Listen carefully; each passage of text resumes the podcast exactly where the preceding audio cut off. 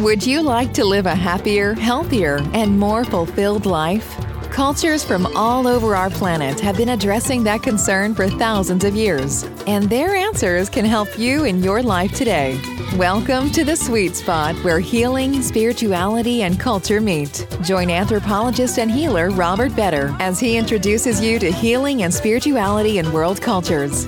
Here's the host of your show, Robert Vetter. Greetings, listeners. I'm back today with Lewis Mehl-Madrona.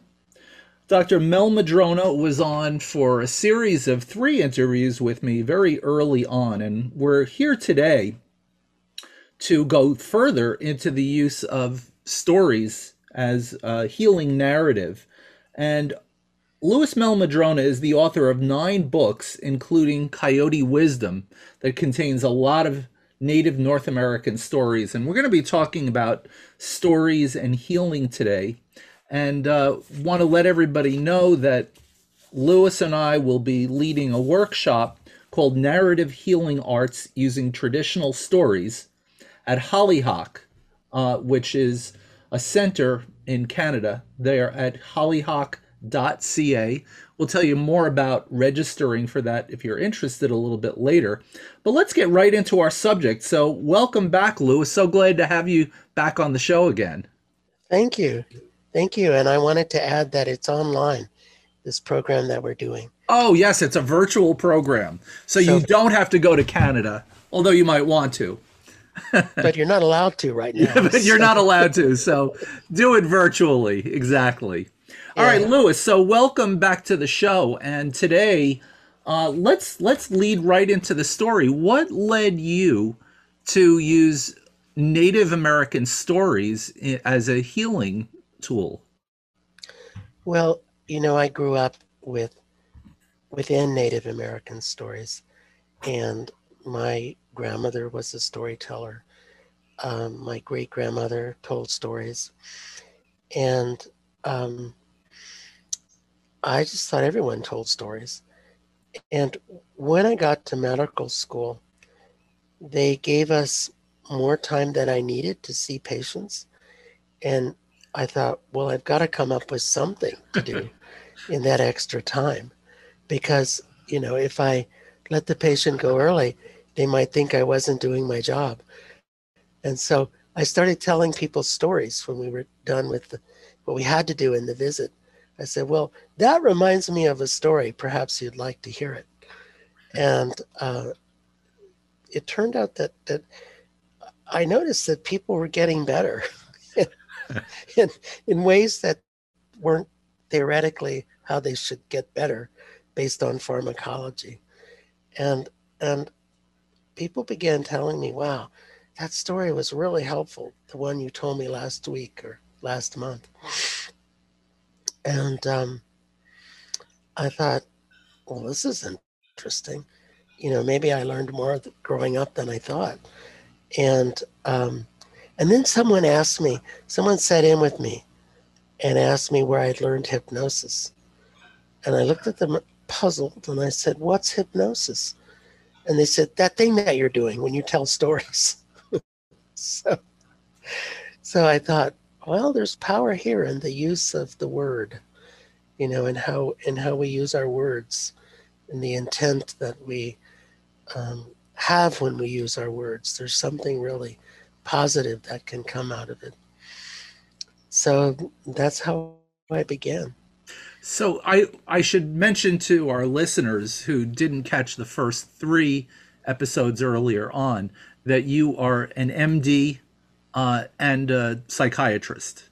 Am I correct? That is correct. I have achieved those titles. and well, the reason that I feel that it's so important to mention that is because you are an example of somebody who really had schooling, let's say, in two very contradictory ways. Because the, the way that the way that healing is understood in the indigenous world, including your Cherokee upbringing, is so very, very different than the way that the model of Western medicine. Absolutely, and and there was a um, flash of awareness about that that happened to me in a lecture early on in medical school.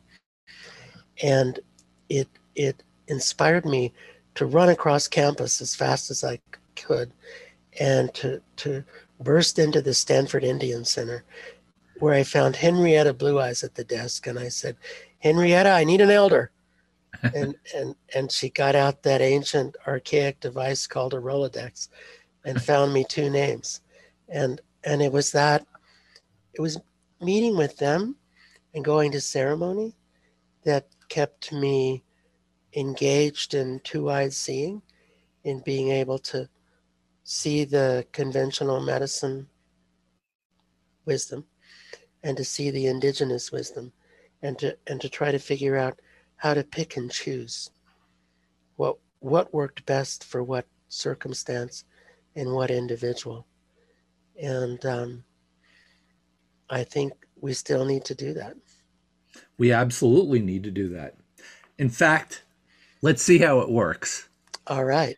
So does that remind you of a story it does indeed so uh, I want to tell a story that I heard on the reservation in South Dakota, but also it was written down by Zitkala Sa, which translates as Redbird. And um, Shah, Zitkala Shah. And um, so it's it's a story about bear and badger. And so once upon a time, there was a badger family. And I imagine they had a lot of relatives too. But we're gonna we're gonna focus on this nuclear badger family. And there was a papa and a mama and some cubs. And the the father badger was a really good hunter. And he never failed to bring something home a fat grouse or a plump rabbit or you know maybe on a really special day a deer. He always came home with something which is why his his children were chubby. And his wife was always busy you know cutting and drying meat and and packing the dried meat away in beautiful sacks you know nice nicely painting nicely painted images on the outside of the sack. So it was a busy, productive badger household. And, um, and you know, they lived under the ground like badgers do. And they'd, they'd, you know, created a very nice environment, you know, lining their, their burrow with branches and leaves. And it was, you know, quite comfy and even artistic, if the badgers did say so themselves. And so um, all was well until one day, Bear steps into the den, and Bear looks terrible.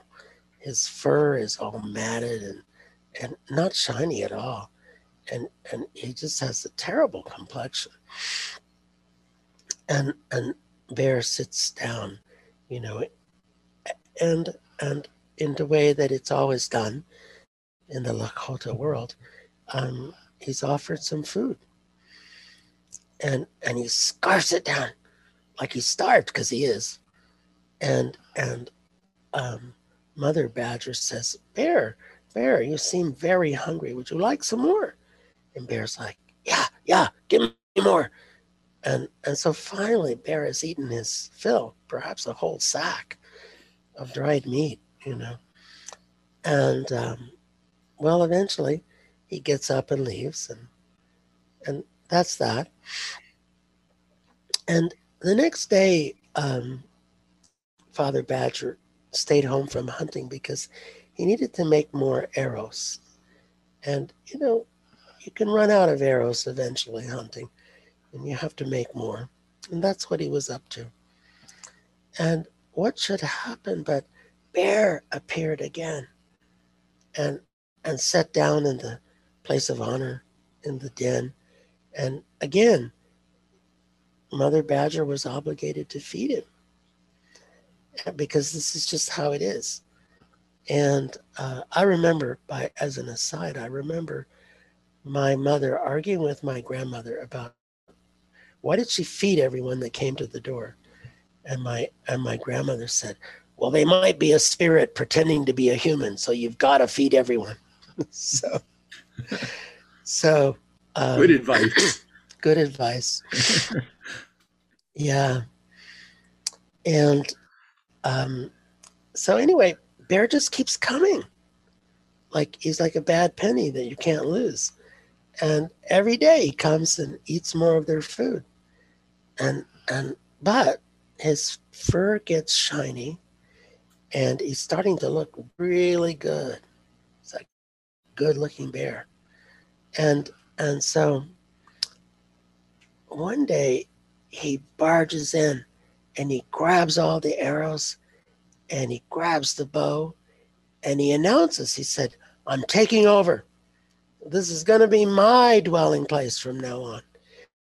My family's going to live here with all your food. So get out, badgers. Get lost. And and they had no way to fight because I mean badgers have sharp claws, but how are they going to fight a big bear? And and all of the arrows were in bear's paw. There was no weapon at hand, and so all they could do was was in in shame um, crawl out of their den and and move on. And so they came they went they came to the edge of the forest and quickly they built a, a, a makeshift den you know out of willow that's bent and and covered it with branches and things like that so they at least had shelter for the night. But they had no food they were really hungry. And Bear moved his whole family in. And it and it went like that because Badger had no way to make arrows and he had no bow, he had no way to hunt, he had no snares, he had none of the equipment that he needed. And and so um, everyone was in a, in bad shape. And now now the bear family had a runt of the litter the smallest bear cub of the litter. And, and he'd been teased and abused by his siblings and, and, and maybe by some other bears in the neighborhood, you know, and, and he felt terrible for the Badger family. And he started sneaking them meat. He started sort of surreptitiously dropping some meat beside their door as he uh, nonchalantly sauntered, you know, down the path that just happened to lead right in front of their dwelling place. And, and they were so grateful to that kind young bear. It made such a difference to have some food to eat in that dire circumstance. And so time passed and and he brought them as much food as he could. There were limits. He, he couldn't allow his father to notice or his brothers and sisters. And, and one day he accidentally dropped a, a, a big clot of bison blood, you know, inside their dwelling place, along with the meat. And and when the after the family had eaten the meat, um, Father Badger said, you know, um, I should I should build a, a a hut for a revitalization ceremony. You know, I should I should show my gratitude to the spirit of the bison, you know, for feeding us during these difficult times. And and so, you know, he he bent some willow and he covered it up and he heated some rocks up and brought those rocks into the structure that he'd built, poured water on them, you know, and the steam went whoosh and breath of life Inipi. And and he had that blood clot in there. And he held it up to the steam and he said, he just talked about his gratitude at, at, at the bisons for having given to him and his family, and at this little bear cub for for the kindness that that he had shown in the face of, of being kicked out of the house and all of that kind of thing. And then when he'd said everything that he wanted to say, he tossed that blood clot on the rocks and went shh. The way things do when they're tossed on the rocks. And and he finished his, his songs and his prayers and he opened the door and he left the lodge and lo and behold, a man came after him. A man walked out behind him. And Father Badger turned around and he said, Dude, where'd you come from? Who are you? And and the man says, I came from that blood clot. And they call me the Avenger. And I make things right that are wrong. And I'm right away going to go over and kick out those bears. They're not, they don't have a chance with me on the case. And so, you know, he just picks up and walks right into that den, you know, and and steps in and grabs some arrows He's known for his magical arrows. He brought one with him. I don't I don't know how he materialized it in the in the Anipi Kaga, but you know, magic is at work here. And and he shot that arrow into Bear's foot, and he shot another arrow into Bear's paw. And he said, Now I'm gonna start moving into more sensitive areas if you don't get out of here. And Bear was hopping up and down anyway, going, ow, ow, ow. He said, Take out these arrows, take out these arrows. And the Avenger said, Not until you leave. I'll take them out when you're outside. And so Bear shoot his whole family out of the den and, and waddled outside, you know, because he hadn't been exercising a lot because, you know, he was just eating other people's food that had been stored up, you know. He hadn't been hunting for himself. Lazy bear. and so out came the Avenger and he pulls out the arrows and and he says, Now, Bear, I never want to see hide nor hair of you around here again. You stay away from them badgers. You leave them alone. Go do your own hunting like a bear should. And so the bear sheepishly waddled off into the forest, followed by his family, and he was never seen there again. So that that was the story that I told someone yesterday and it, it was part of a larger um, sort of i don't know what to call it prose poem visualization guided imagery hypnosis narrative um, healing i don't know. Whatever we call the things that we do with our mouth. And and but it was for a woman who'd who'd um, worked at a particular hospital for 30 more than 30 years. And and she'd she'd just been stabbed in the back really by a colleague and and put on notice that she had made a mistake that someone else had made and and it snowballed from there and her contract wasn't renewed and she had to quit her job of more than 30 years. And um, so, what the reason that she had come to me was for back pain and and um, sadness, you know, and and I thought of the Badger family and how sad they were when, you know, Bear kicked them out of their den, you know, and I said to her, I said, I know you're telling me that you have depression, but I wouldn't call it depression. I would call it normal grief and sadness at what happened to you. And I mean, and I said, you know, I think it's not hard to find, you know, a metaphor here for your back pain. Because didn't someone you'd known for 20 years just stab you in the back, walk all over you, kick you out the door, you know? And she's like, yeah, you know, and so, um, so the story gave her hope because she'd already, you know, taken measures to to oppose the situation. You know, uh, she'd started a a not-for-profit to fight for the patients that she'd been trying to defend, and and she'd started a lawsuit, and you know, so she was already taking measures to avenge the wrong that was done to her. And and and she told me, she said, you know, in all of this, my husband has been an incredible supporter. He's my avenger. Mm. And, um, you know, it's just a really, it gave us such a more positive tone in the tone with which she entered, which was kind of sad and downtrodden and, you know, not very fun, you might say. So she she was able to to to feel uplifted, you know, in part through that story.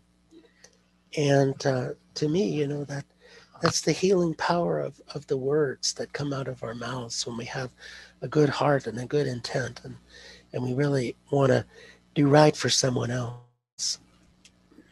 And what a perfect what a perfect story that is for the healing that she needed in that moment. You know, that you were able to pull that story out um, mm-hmm. at just the right time for her. Um, yeah. We have a lot more to say about story, Lewis, and uh, I think we're going to do one more episode with this. So I'm going to ask our our listeners to tune in again on the next uh, episode where I'll tell a story and Lewis and I will kick it around and continue looking at um, narrative healing arts. And this is just a reminder also to anybody out there who would like to join us on May 22nd and 23rd, I believe it is, right? Yeah. Indeed. That is when it is. May 22nd and May 23rd, 2021, Lewis and I will be uh, co leading a virtual weekend workshop for Hollyhock in Canada called Narrative Healing Arts Using Traditional Stories. And anybody who's interested, you can contact them by going to their website at hollyhock.ca. And Lewis Mehl-Madrona, I want to thank you for being here for this episode. We have a lot more to talk about on the next one. So thank you for being here yet again. All right. Thank you very much, Bob. Until next time. Exactly. And thanks everybody for tuning in. This has been Healing and Spirituality in World Cultures with Robert Vetter. Thanks for listening. Please rate, subscribe, and share with everyone you know who might benefit from these messages. Until next time, remember be kind and loving to yourself and others. Together, we can heal ourselves and help build a better world.